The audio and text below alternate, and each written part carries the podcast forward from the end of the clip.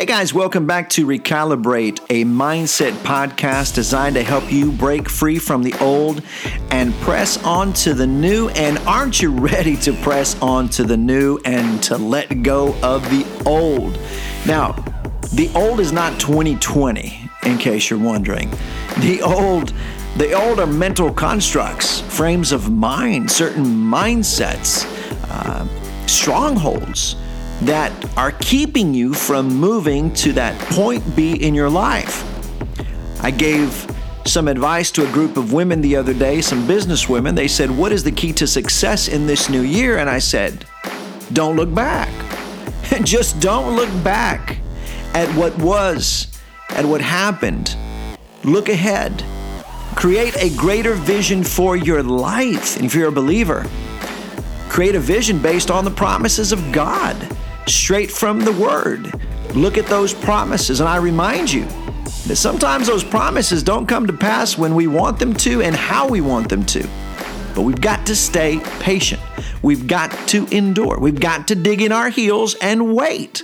I mean, let's be reminded that God told the prophet Habakkuk, who was a complainer, he was like, God, when are you going to fulfill everything that you have promised? Now, keep in mind, God always keeps his promises, he always comes through. But this is what he said to Habakkuk. He said, Hey, Habakkuk, and I'm paraphrasing, of course, he says, although the promise may linger a bit, although it may tarry, although although it hasn't come to pass, he says, expect it. Expect it because if I told you so, it'll be so. Not when you want it to be, but when I have already ordained it to happen. And so he goes on to tell Habakkuk, he says, Write the vision that I have given you on a tablet so that it is easy to read. You see, that's where we fail at times. We have this grand vision, but we don't write it down. So I encourage you, whatever the vision is for 2021, whatever the goal looks like, press on. Don't look back. You're not driving in reverse, my friend. You're going from point A to point B. I recall a few years ago when I ran New York City Marathon. Well, actually, it's a little more than just a few years ago. It was it was 9 years ago. And I remember that the first thing that I did when I arrived in New York was to go to Central Park, take out my phone and take a snapshot, a picture of the finish line, the glorious finish line. The following day, the race would start over on Staten Island. Keep in mind, a marathon is 26.2 miles. I was on Staten Island in freezing cold weather in a tank top, shorts, and my tennis shoes, my running shoes. I didn't have anything else. This was my first time. I was inexperienced. I could run, but I didn't know what to expect. My first time in New York. And so there I was on Staten Island. I got there at about 6:30 in the morning, but but my my group wasn't leaving until 10:30. So there I stood, shaking but every so often, I would take a look at that picture that I had taken of the glorious finish line. And so when my group was about to leave the starting line, after the national anthem and the pledges, and after a singer sang Frank Sinatra's New York, New York, they sounded off the gun.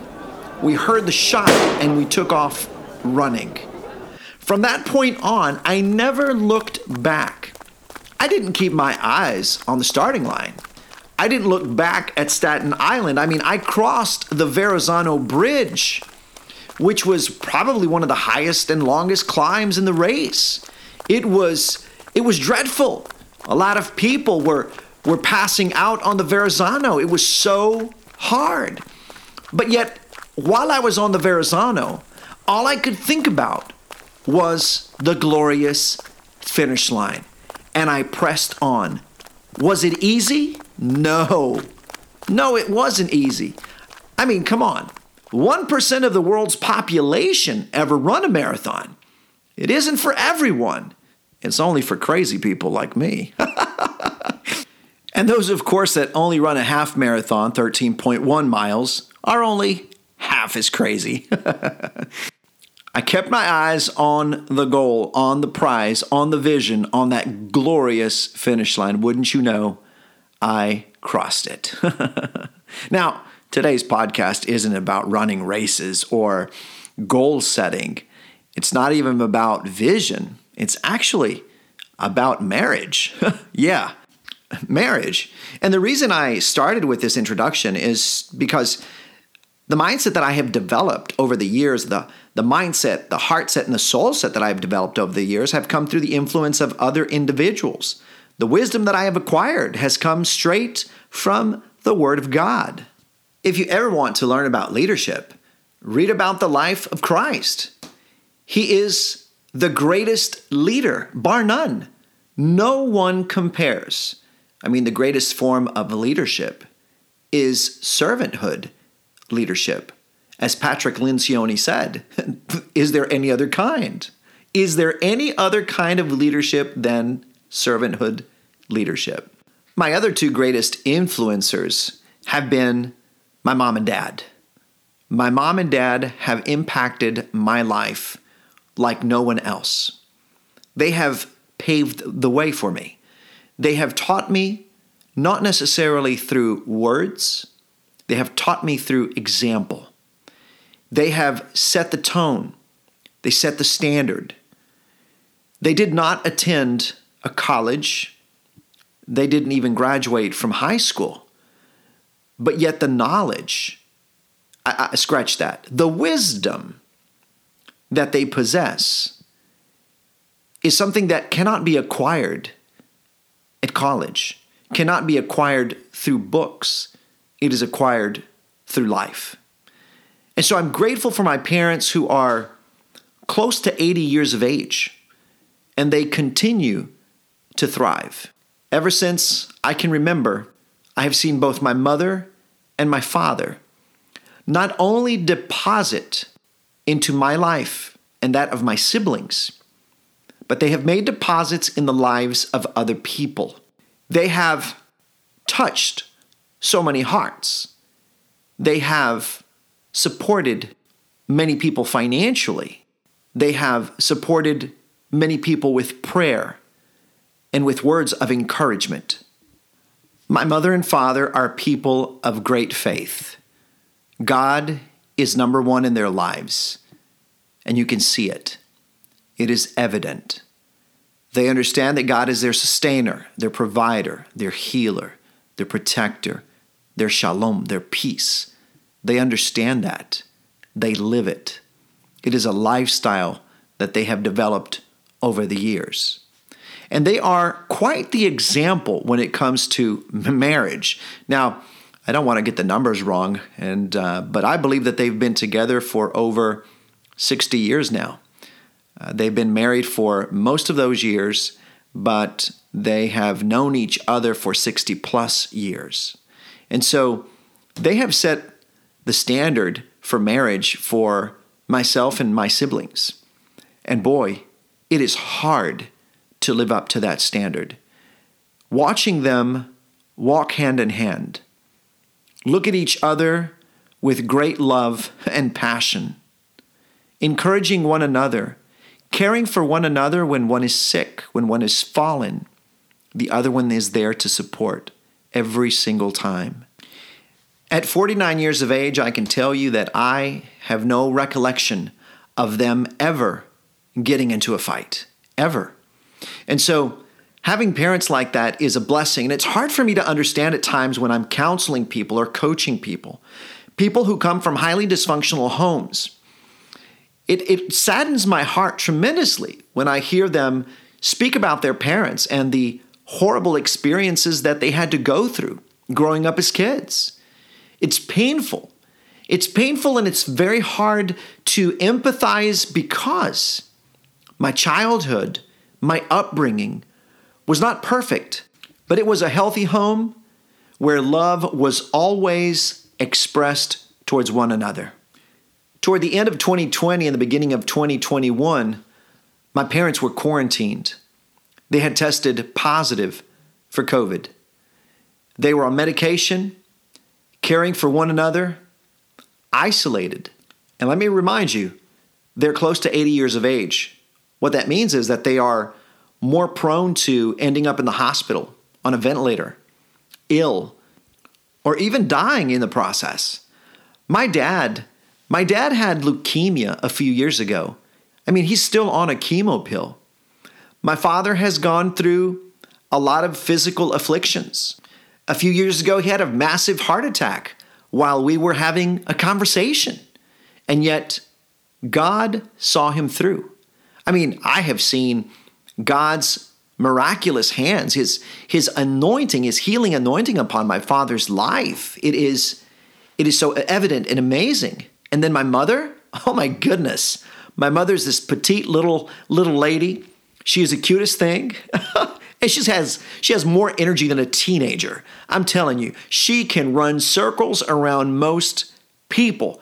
Nothing, nothing can stop her. Well, COVID did hit her hard. COVID hit her hard, knocked her right off of her feet. But can I tell you something? It knocked her off of her feet, but it didn't keep her off of her feet. She eventually got back up. Many of us were in prayer, believing. Of course, they were on their medication. And let me tell you, their mindset, their heart set, their soul set, and their health set saw them through, saw them out of COVID. They came back stronger, more resilient. I mean, if you look up, if you look up resilience in the dictionary, it's my parents. That's my mom and dad that they're talking about. They are resilient individuals. My father recovered rather quickly. My mother, on the other hand, it took her a few a few more days or perhaps a few more weeks to feel fully restored and back to normal again. I called them daily, FaceTime them daily to check up on them, to see how they were doing, to see if they needed anything, so that we could pray, to see how they were progressing. and on a particular day, my father calls me. He beat me to the call. he called me and he said, Son, I am calling you on behalf of your mother. I said, My mother? What's going on with my mom? She wants you to know that she is feeling 100% better today than she did yesterday. She is fully recovered. and so, as my father was telling me this, as he was sharing the good news, I could hear music in the background. I could hear a song that they enjoyed dancing to in their youth. And so my father says, Your mother wants you to know that she is feeling so fully recovered that she turned on Pandora and she looked for a song, Hema, the song that was playing in the background, because that was a song that they first danced to when they fell in love. And so she wanted to play that tune and dance to it as my father held her in his arms. Can you picture them dancing? They're the cutest couple ever. They were definitely made for one another. And so the question is how does a married couple fall in love and stay in love? How do they not survive, but thrive in their marriage? What is the secret to success? What is that one thing? What is a secret sauce, you're probably asking, that makes a marriage as special as theirs? I recall an occasion in which my father and my mother and I were having lunch at a Denny's. We had just we had just sat down and the waitress came over. The waitress came over and asked my father first what he would like to order. My father said, I'll have the grilled fish. The grilled fish, she said. My mother looked at my dad and said, Honey, I don't think that you would like the grilled fish. I think that you would rather have the grilled chicken. My father said, No, sweetheart, I really do want the grilled fish. My mother insisted. She said, No, no, no, I, I, I think that you would rather have the grilled chicken. My father looked at me, looked at the waitress, and said, Ma'am, bring me the grilled chicken. My mother turns and looks at the waitress and says, And I'll have the grilled fish. I know. You're probably thinking, What? Why? Well, that's exactly what I was thinking. And so my mother got up, she went to the restroom, and as she was away from the table, I looked at my father. I said, Dad, Dad, what happened? Why didn't you just order what you wanted to order? Why did you, or how did mom convince you to get something that you didn't even want to eat? He looked at me and he said, Son, listen. He said, I'm not about to ruin all of these years of blissful marriage over a piece of fish. call it wisdom, call it whatever you want. I had a friend who once told me, he was a, a mentor of mine. He said to me, Milton, in marriage, you can either be right or you can be happy, but you can't be both. Great wisdom from an old man that was dearly loved by his wife. You probably know that I am a marriage counselor, and I've been a relationships coach for over 15 years now. I've been able to identify certain elements, certain key elements within the marriage relationship that are identifiers of possible divorce. And so, one of those identifiers is the lack of communication. In other words, not knowing the difference between male and female communication styles. I mean, come on, let's be honest. There is a huge difference between the two. I mean, think about it for a moment. A man has about 3,000 words to share on a daily basis, whereas a woman has over 10,000. In other words, by the end of the day, a woman could have written a book, an 85 page book, whereas a man would have written a 25 page book. And so there's a big difference, a big difference between how they think, how they process information. Men, men are linear. They are sequential in their thinking. You've probably heard that men's minds are like a waffle. it's full of little boxes. They're compartments. Every little box has a label on it. One of them is work, home, friends, hobbies, TV, sports, kids, wife, Every little box has a label, and you can only open up one box at a time. Women, please understand, your husband does not have this ability to open up several boxes at the same time. Or so you've tried before, and you know what happens. He has this glazed look, this dumbfounded look on his face. Why? Because it's too much information. so men, we, we compartmentalize. You know, sometimes you go up to your husband or to your significant other, and maybe you have asked that one question that every woman asks What are you thinking about? what are you thinking about? And what is his answer? Nothing. I'm not thinking about anything at all. and you know what? It's true. Men have a nothing box there is a nothing box. And so when you see them staring out into the distance, and you're thinking, what are they thinking about? They are thinking of absolutely nothing. It's the way that they unwind, that they recalibrate. Now, if men are like waffles in their thought process, women are like a bowl of spaghetti, lots of noodles. You don't know where it starts or where it ends. All you know is that everything is interconnected.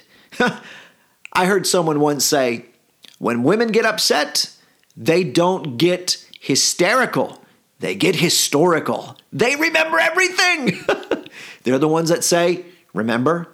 Remember when? And he says, uh, No, I don't.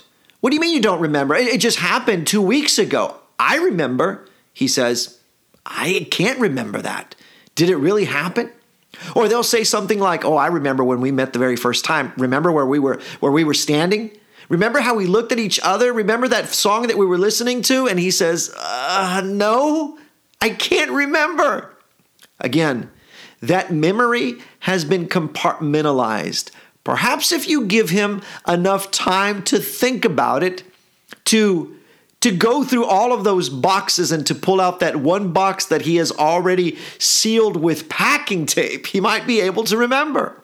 So, understanding that men have less to share than women is important because when he comes home from work, if the wife is a stay at home mom, she has a lot to say because, come on, she's got 10, 12, 13,000 words that she hasn't used.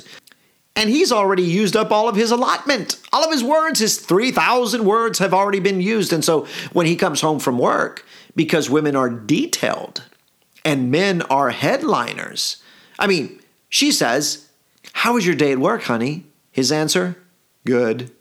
No, no, but how did it go? It was good.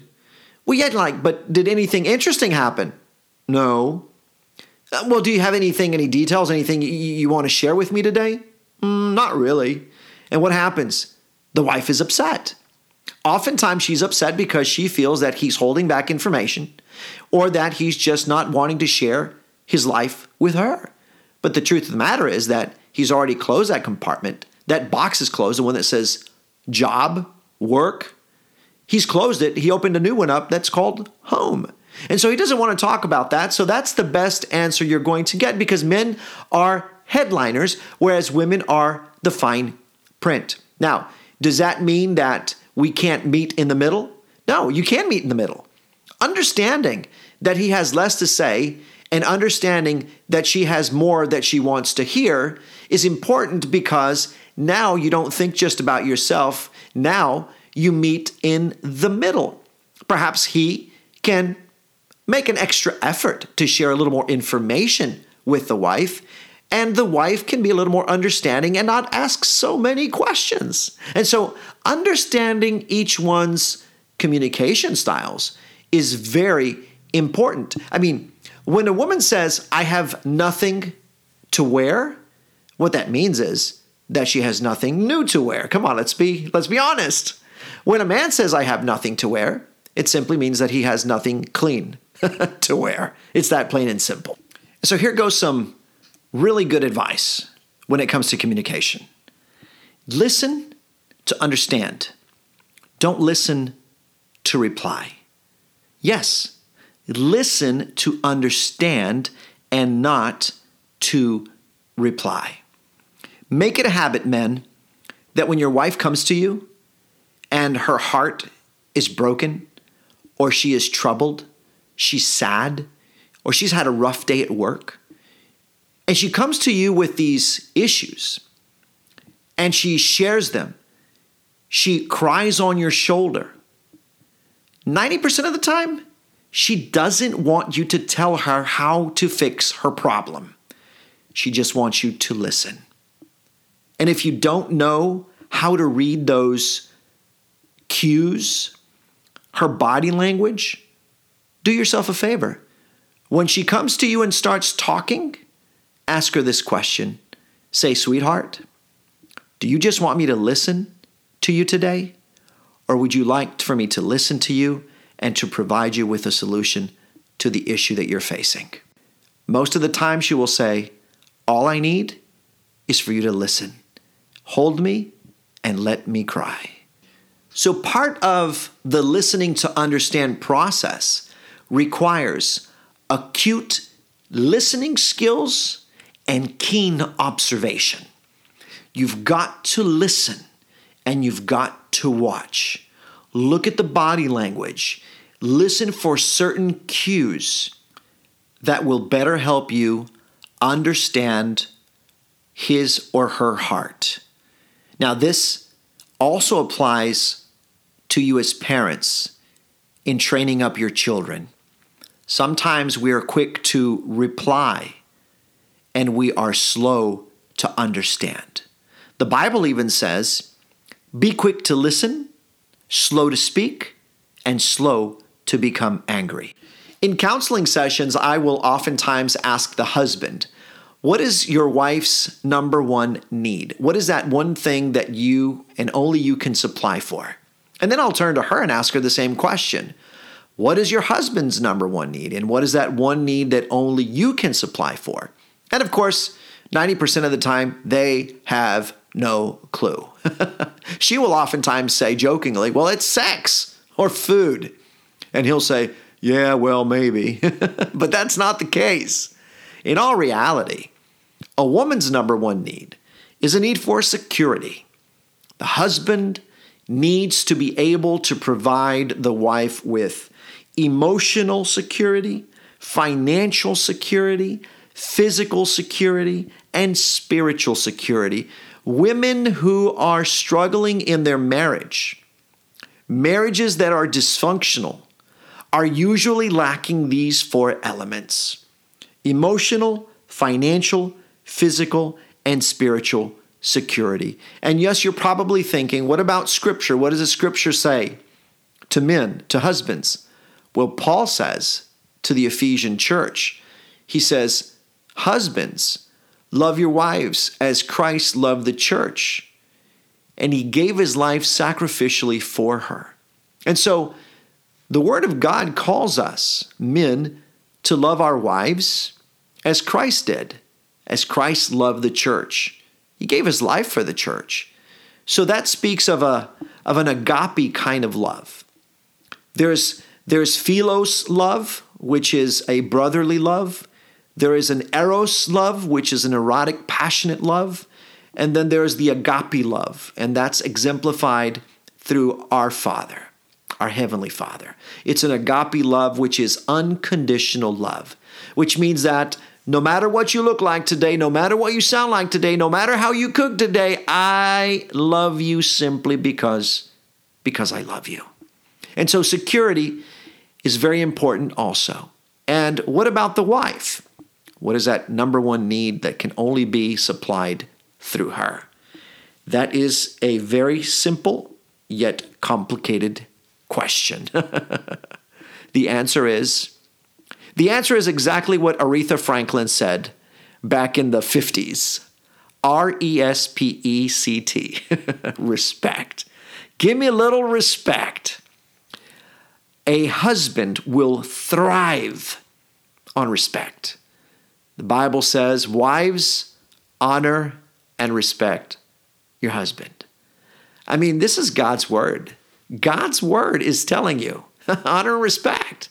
That's the key. In every man, in every man, there is a little boy. And in every woman, there's a little girl. A little girl who desires to be cared for, held, loved, and protected. And in every boy, there's a desire to be respected and to be looked upon as a knight in shining armor. Why do little boys want to grow up to be soldiers, policemen, firemen? Why? It's very simple. They know that the uniform commands respect. And respect is a need. It is a it's an intrinsic need. It is a need that is that is that is wired into their minds and their hearts. Moms listen. Please listen. If you have little boys that you're raising listen. They thrive on respect what are you saying milton that I, i'm supposed to respect my kids show them honor and respect? Yes, that's exactly what I'm saying. Disrespect your son by belittling him, by not listening to him, by not paying attention to him because you're so busy doing other things on your phone or with friends. Do those things, and that translates into disrespect, and the child's heart will start to fade away his love tank will slowly but surely become depleted. And so, respect and honor is key in a relationship with a man or in raising a little boy. If you are a dad raising a little girl, listen, just as I mentioned that women thrive on security, financial, physical, uh, emotional, and spiritual security, so does your little girl, your daughter, whether she's five or 15. She needs to feel secure around you, secure enough to talk to you, to cry on your shoulder. She needs to know that she's unconditionally loved by you, no matter how many times she falls and messes up, that daddy is always going to be there. You need to be that example. You need to be that man that you would like your daughter to marry. Make it make it a habit. Take her out on weekly dates. Set a specific time on the calendar. Pick a day and say, "Sweetheart, on Thursdays, you and I are going to Dairy Queen. We're going to go have a banana split. We're going to go have a burger. Just you and me. Make sure that you open the car door, open the restaurant door. Let her in first. Pull out the chair, push it back in. Show her what a gentleman looks like, sounds like, and acts like. Set the standard. Set the standard. Let me tell you a quick story. I was uh, I was doing a premarital counseling session for a young couple. He was he was a, a strong looking cowboy, and she was a princess, most definitely, a young lady who had participated in many beauty pageants and had come in first place. She was gentle, kind hearted, and very soft spoken. And so when I asked her a question, and the question was, What do you expect from your future husband once you're married? What is that one thing that you look forward to? And without hesitation, with a glow in her eyes, she looked at me and she said, Milton, I look forward to having him bring me a red rose and breakfast in bed every Friday. I so look forward to that. He jumped out of his chair, and looked at her, and said, What? what are you talking about? What do you mean a red rose and breakfast in bed? I don't even know how to cook. And I'm not about to do that whole red rose thing. You know that I'm I'm not into that kind of stuff. A tear rolled down her cheek. I said, Sweetie, I said, why is it that you expect this from your future husband? She says, Well, since I can remember, my father has always, always brought me a red rose and left it on my nightstand and breakfast in bed every Friday. She said, I still live with my parents, and he continues to do this. He looked at her, and you know what he said, right? You're probably guessing. He said, Well, I'm not your dad. I'm not your dad. She stopped, stood up, and she looked at me and she says, I'm going to have to leave now. I'm going to have to think this through. And she left the session. He looked at me, dumbfounded, didn't know what had just happened. And I looked at him and I said, You're really going to have to pray about this. You're either going to have to start buying red roses and learning how to cook waffles, or you're just going to have to say goodbye to this sweet young lady who has so much potential to be a godly wife and a godly mother. They came back the following week. They had talked about it. They had agreed to meet in the middle. She said, You know what? I'm willing to give up on the red rose and breakfast in bed. My love for him is way too big to sacrifice it over a rose and some waffles. And he looked at her and he said, But you know what? I'm going to do everything in my power to live up to that expectation because I love you and I want to keep you forever. Well, fast forward, they've been married for many years now and I believe they're on their third child. so it's going well. It is going well. You know, the Bible says in Amos 3 3, how can two walk together if they don't come into agreement? I mean, you have to agree. There has to be compromise. You have to meet in the middle. You have to agree as a, as a married couple. Uh, you have to agree on core values. You have to agree on a mission and a vision for self, for you as a couple, and for you as a family. If you don't have a destination, then you don't know what to set your GPS to. You're just going to go round and round in circles and end up tired, depleted, and out of love. So, coming into agreement as to boundaries, expectations, what you are willing to do and not willing to do, what you are willing to tolerate and what you are not willing to tolerate, meeting in the middle compromising. That is a key to a successful marriage relationship. Now, there are certain communication styles that I have observed over the past 15 plus years as a marriage counselor, as a relationships coach, that can easily predict relationship failure. In other words, when I observe these communication styles, I know beyond a shadow of a doubt that that marriage relationship is soon to go into a death spiral. I'm going to share these four different communication styles with you right now. I want you to really listen to them closely and try to identify uh, any one of these in your relationship. And if you do identify them, well, I caution you. This is the beginning of possibly a death spiral that can be avoided if the proper measures are taken. Number one is criticism. Criticism is basically verbally attacking your partner's personality or character. Criticism.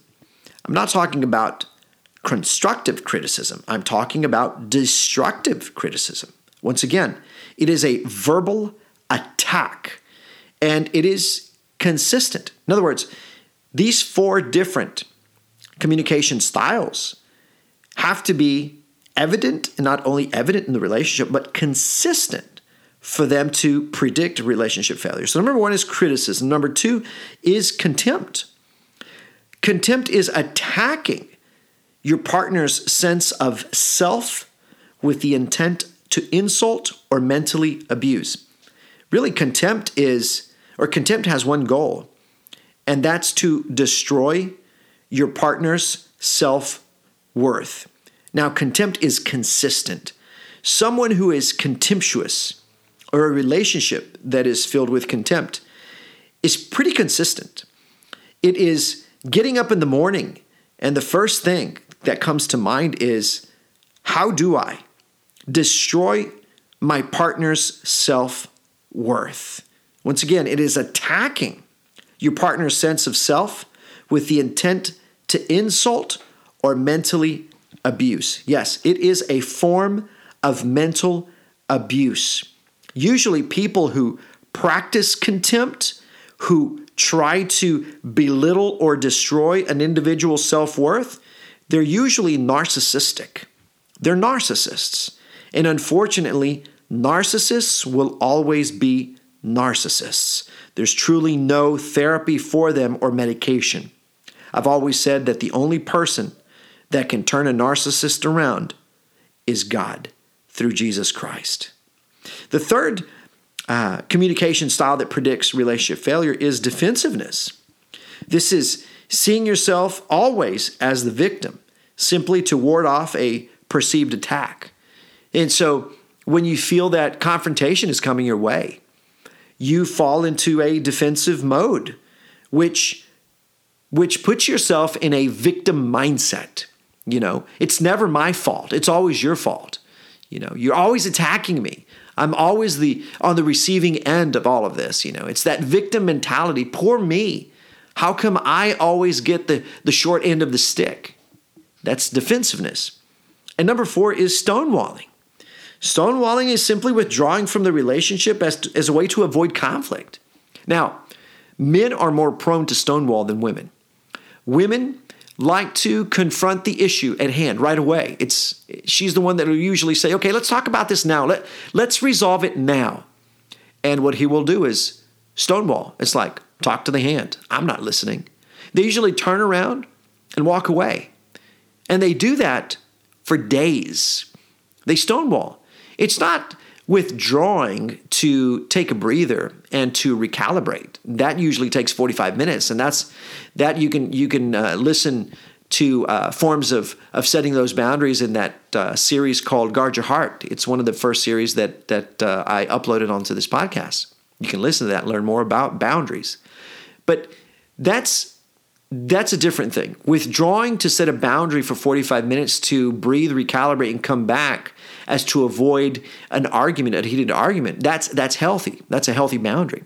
Stonewalling is not. Stonewalling is simply saying, I don't want to hear about it. It's grabbing the keys and taking off, and uh, and not talking to the individual for days. That's stonewalling. So criticism, contempt, defensiveness, and stonewalling those are four communication styles that predict relationship failure. But the, the, the, the one that is the greatest predictor of marriage failure is contempt. Contempt on a consistent basis is indicative of a relationship that is soon to go into the death spiral and recover from that no more. And so, just as you have those predictors of a failed relationship or a relationship soon to fail, there are two elements that you should always cultivate in the relationship. These two elements are predictors of salvageability. I don't even know if that's a word. But, anyways, these two elements, when they are present in a marriage relationship, are indicators that the relationship, no matter what their status is in, if these two elements are present, then the relationship is still salvageable. And these two elements are fondness and admiration. Let me say that again fondness and admiration. Fondness is basically saying, I'm proud of you, I'm attracted to you, I am impressed by you. And admiration, admiration is simply saying, I'm grateful for grateful for your life. I'm grateful for the person that you are.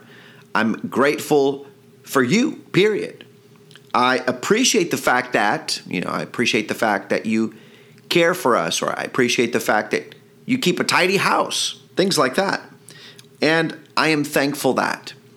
I'm thankful that we're together. I'm thankful that we ended up, you know, married and having children. I, I'm thankful that we can, you know, walk hand in hand and, and, and, and agree on so many things. I'm thankful. So, those are just some basic examples of what fondness and admiration sound like. Uh, just very plain and simple. And so, keep in mind, once again, that if these two elements are present in a relationship, no matter what the situation is, no matter how rocky the relationship may be at that time, if fondness and admiration are present in the relationship, then that is a great indicator that the relationship is still salvageable. So cultivate these too. You know, if you can't, if you don't have uh, anything to say, force yourself, be creative. You know, if you want to salvage your marriage, you're going to have to go above and beyond. You're going to have to be intentional, disciplined, and consistent. You're going to have to if you want to salvage your marriage. So, fondness and admiration are key. You know, there's so much content to cover uh, when it comes to relationships. And I didn't pick this topic because of Valentine's, because this is February right now. We're approaching Valentine's Day. You know, but it is appropriate. It is appropriate, though.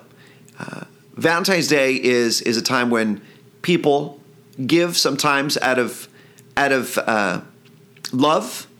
Others give out of commitment Others are forced to give because everyone else is doing it, so might as well do it too. But you know what? Love should be demonstrated on a day to day basis. You build up. It's like putting Lego blocks together. You put one on top of the other, on top of the other, on top of the other. Think about the heart as a tank. I mentioned it earlier. I use the concept of a depleted love tank. You know, Gary Chapman in his Love Languages, Five Love Languages book, talks about a love tank which, by the way, you know, there's going to be a part two and perhaps a part th- three to this episode. And so stay tuned. Uh, the next one will be on the love languages because we talked about communication styles. And, uh, you know, love languages are communication styles, ways that you communicate love. And so, once again, I want you to I want you to ask yourself two questions as I wrap up this this episode. Ask yourself this question do you know the current state of your relationship? Like, if you were to rate your marriage or your relationship on a scale of 1 to 10, 10 being excellent, 10 being blissful, beautiful, blessed, 0 being soon to go into the death spiral or already in the death spiral. I mean, think about it. Rate your relationship on a scale of 1 to 10. And the second question is Do you know what you would like your relationship to be like, to look like. I mean, think about it. If you were to paint a picture, in other words, create a vision for your marriage relationship or for your relationship, create a picture. what would you like it to look like? I told you earlier that my standard is my standard are my mom and dad. Their marriage relationship, that's my standard. And yes, of course, what the scripture has to say about relationships. But my physical standard, the one that I follow, it's my mom and dad because it is it's not impeccable, but it's close to being impeccable. And so I strive to be like them. Strive to be like them. I want to be close to 80, walking hand in hand with my wife. Being able to sit down and have a conversation, looking each other in the eyes, still in love, still passionate for one another. That is the goal.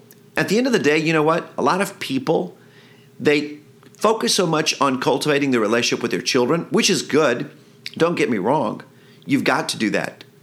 But they focus so much on that relationship that they forsake their spouses. And so their, their children become their top priority. And they forget about their spouse. And then the children go up, go to college, fall in love, get married, and start their own families. And then you become second in their list of priorities. Their family becomes first, the way it should be. You know that I have a 29 year old son who is married to a lovely young lady, my, my daughter in law, that I love. They have two children, my grandkids, Ezra and Emery. I love them, love them. And you know what? I know that I am not my son's top priority. I know that if I need him, he's there. But his family comes first, and that's the way it should be. And that's why focusing on your relationship with your spouse is pivotal. Why? Because at the end of the day, that's who you end up with the rest of your life, or at least you would hope so. And so keep all of these things in mind, evaluate, reflect, and pivot. Start making those changes in your life. Start start pivoting in those areas where you feel that you are deficient. You know, ask yourself, what are my strengths? What are my weaknesses? What are my opportunities? And what are my challenges or my threats? Think about that. And so stay connected because soon, episode two, we'll talk about the love languages. And those are important that you understand them so that you speak your spouse's language and communicate more effectively. Well, guys, once again, thank you so much for connecting. If you have a few minutes, would you please rate this podcast. Give us a five star rating, please, and leave a positive note, some positive uh, feedback. Keep in mind that it is a great encouragement to my soul. It keeps me fueled, it keeps me going, and it keeps me putting out content to benefit each and every one of you. Also, if you can connect to my YouTube channel and my Instagram, I would appreciate that dearly. Uh, if you ever need to send me a message, you can DM me through uh, Instagram. And if you feel like you you need some counseling yourself, if you feel like you need some marriage counseling, some relationship counseling, or premarital counseling, which by the way, I am a certified SYMBIS evaluator. What is a SYMBIS evaluator or what is SYMBIS? SYMBIS is an acronym that stands for Save Your Marriage Before It Starts. It is a test that was developed by Les, Dr. Les and Leslie Parrott. It is taken online individually, and it's a series of several questions. And what this does is that once you're both done, an algorithm or a series of algorithms will combine both of your evaluations and send them to my dashboard. And it evaluates everything from the relationship momentum, you know, to to communication styles, personality styles, uh, upbringing, you know, your childhood traumas, red flags. Uh, it talks about you know your, your sexual inclinations. It talks about finances. It, it, it is very in-depth. I mean we're talking about a 15 page report. It basically basically gives you an overview of whether or not you are compatible. And so going into a relationship without this type of assessment is quite the gamble because a lot of people let's be honest they only date for a few months, sometimes a year before they get into a marriage relationship. And uh, that's not a good thing because you basically start to to get to know the person, you know, on the go. And sometimes the things that you discover about the other person are not what you expected. And so the SYMBIS helps helps us or helps me as a counselor guide you in the process of you know dealing with those red flags or dealing with those childhood traumas before you say I do.